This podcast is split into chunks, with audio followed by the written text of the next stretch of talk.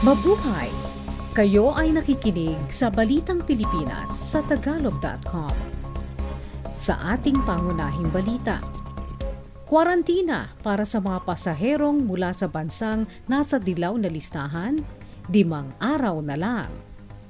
Siyam na pitong individual gustong tumakbong Pangulo ng Pilipinas. Sikat na mga awit, umaming may COVID. Sa detalye ng ating mga balita, Ibinabana sa limang araw ang kwarantina sa mga pasilidad na itinalaga ng gobyerno ng Pilipinas para sa mga papasok sa bansa mula sa mga bansang nasa dilaw na listahan kabilang na ang Estados Unidos, basta't kumpleto na ang bakuna laban sa COVID-19 ng pasahero. Pitong araw naman ang kwarantina para sa mga pasaherong hindi pa nababakunahan laban sa COVID-19 o hindi pa kumpleto ang kanilang bakuna para rito. Ang lahat naman ng manggagaling sa mga bansang nasa pulang listahan ay kailangang sumailalim sa sampung araw na kwarantina sa pasilidad na itinalaga ng pamahalaan at itutuloy ang nalalabing apat na araw sa bahay na kanilang pupuntahan. Ang mga dayuhan mula sa mga bansang nasa berdeng listahan ay hindi na kailangang magkwarantina sa pasilidad basta't mayroon silang bakuna at negatibong resulta ng COVID-19 RT-PCR test na isinagawa 72 oras bago nagbiyahe papuntang Pilipinas. Ang mga Pilipinong papasok sa Pilipinas mula sa mga bansang nasa berdeng listahan ay maaari na ring hindi magkwarantina sa pasilidad basta't mayroong dalang negatibong COVID-19 test na kinuha 72 oras bago lumipad pa uwi ng bansa. Ang bansang Romania na lamang ang nasa pulang listahan.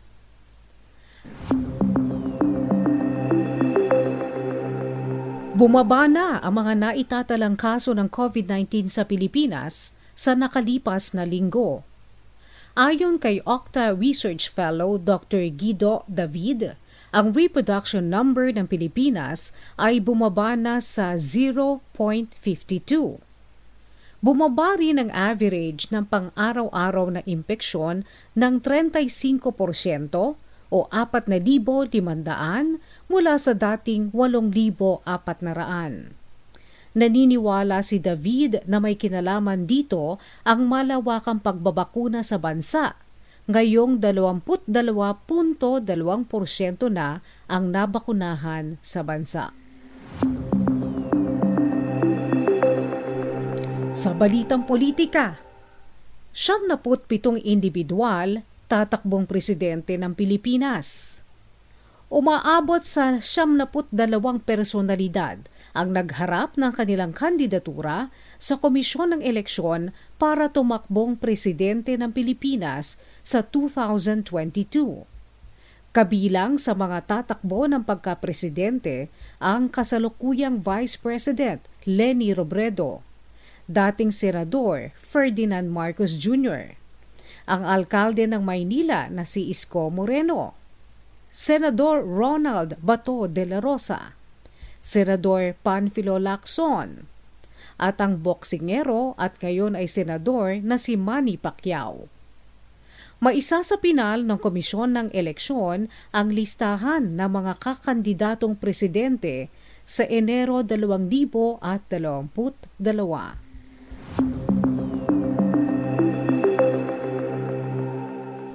Sa balitang pangkalakalan, Dolyar na ipinadadala ng mga overseas Filipino workers nakakatulong para palutangin ang ekonomiya ng Pilipinas. Tumaas ang ipinadadalang dolyar ng mga OFW noong Agosto at nagpatuloy sa pitong sunod-sunod na buwang pagtaas sa kabila ng pandemya ng COVID-19. Ayon sa Bangko Sentral ng Pilipinas, ang personal na padala ng mga Pilipino sa ibang bansa ay tumaas ng 4.8% o 2.7 na bilyong dolyares noong Agosto 2021. Ang mga padala mula sa Estados Unidos, Malaysia at South Korea ang nagdulot ng malaking pagtaas sa mga padala mula Enero hanggang Agosto 2021.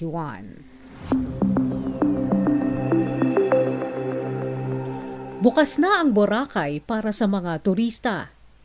Pinapayagan na rin ng gobyernong magbiyahe rito ang mga batang edad 21 pababa at mga matatandang higit sa 60 taong gulang basta't walang ibang problemang medikal.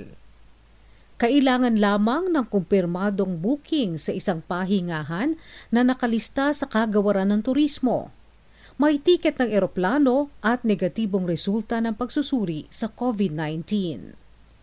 Ang lahat ng ito ay kailangang isumite online sa http aklan.gov.ph para maaprubahan ng panlalawigang pamalaan ng Aklan. Isang 43 gulang na guro sa lalawigan ng Cebu ang napiling finalist sa Global Teacher Prize, ang Nobel Prize ng propesyon ng pagtuturo. Si Brian Akar ng Science and Technology Education Center, Senior High School sa Lapu-Lapu City ay isa sa sampung nominado para sa award na may isang milyong dolyar na premyo.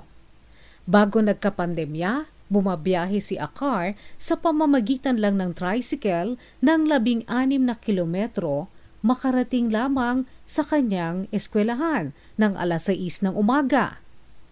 Nagsagawa rin ito ng pagdikom ng pondo para makabili lang ang kanyang eskwelahan ng dalawang electron microscope.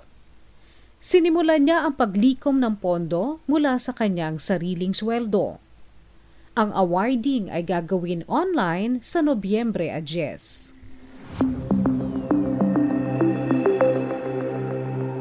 Ang National Planetarium na bahagi ng kabataan ng mga Pilipino ay gigibain na. Pansamantalang isasara ang pintuan ng National Planetarium dahil ang 48 taong gulang na gusali nito sa Rizal Park sa Manila ay gigibain na.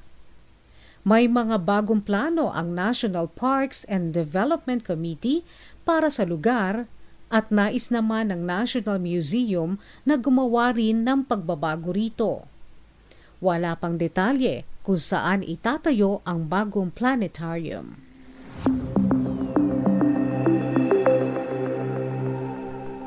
Sa ibayong dagat, hindi makapaniwala ang mga pulis ng Houston, Texas Makaraang matagpuan nila ang tatlong batang magkakapatid na inabandona kasama ang labi ng isa pang bata sa isang bahay sa Harris County. Ang mga bata na matagal nang naabandona ay edad labing lima, sampu at pito at hindi kaaya-aya ang kondisyon. Tumawag ang labing limang taong gulang na batang lalaki sa pulisya at iniulat na siya at ang kanyang dalawang batang kapatid ay ilang buwan nang iniwan ng kanilang ina at namatay na ang kanilang siyam na taong gulang na kapatid na lalaki kung saan ang labi ay nabulok na sa kanilang bahay. Natagpuan na ang ina ng mga bata at kasintahan nito at iniimbestigahan na ng mga otoridad. Sa balitang pampalakasan, winakasan ni Carlo Biado ang 27 taong paghihintay para makuha ng Pilipinas ang titulo sa US Open Pool. Nakuha ni Biado ang titulo makaraang humabol sa katunggali nitong si Aloysius Yap ng Singapore sa score na 13 to 8 napanalunan ng 37 taong gulang na si Biado ang huling sampung laro sa paligsahan na ginanap sa Harrah's Resort sa Atlantic City. Ang huling Pilipinong nag-uwi ng ganitong karangalan sa US Open Pool ay si Efren Bata Reyes.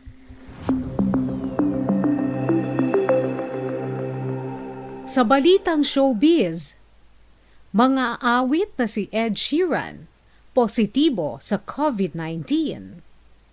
Inanunsyo ni Sheeran sa kanyang mga social media account na inihiwalay na niya ang kanyang sarili sa iba makaraang magpositibo sa virus. Ayon sa umawit ng bad habits, gagawin muna niya ang lahat ng kanyang interview at iba pang napangakuan mula sa kanyang bahay. Hindi malinaw kung may nararamdamang simptomas ng COVID-19 si Sheeran. Si Sheeran ay mayroong isang bagong silang na anak. Samantala, alam nyo bang ang pagsisinok ay isa na rin sa mga simptomas ng COVID-19? Ang alam lang natin noong una, lagnat, ubo, pananakit ng kalamnan, pagtatae, kahirapan sa paghinga, at kawalan ng pang-amoy ang mga simptomas ng COVID-19. Pero iniulat ng ilang pasyente ng COVID na sininok din sila bago nakitang positibo sa sakit. Isang anim na pung taong gulang na lalaking Amerikano ang sininok ng tatlong araw at walang ibang simptomas bago nakitang positibo sa COVID. Pinag-aaralan na ng mga eksperto ang kanyang kaso ngayon.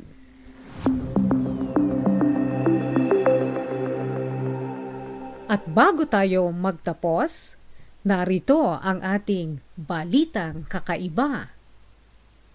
Isang lalaki sa Italyang naka-house arrest ang nagtungo sa pulisya para magpakulong. Ayon sa 30 taong gulang na tubong Albania, hindi na niya kayang makasama ang kanyang asawa sa bahay kaya't magpapakulong na lamang siya. Naka-house arrest ang naturang lalaki dahil sa krimen sa droga at ilang taon pa bago matapos ang kanyang sentensya. Nakuha naman ng lalaki ang kanyang gusto nang arestuhin sa paglabag ng kanyang house arrest at idiniretso na siya sa kulungan. At yan ang kabuuan ng ating mga balita para sa tagalog.com.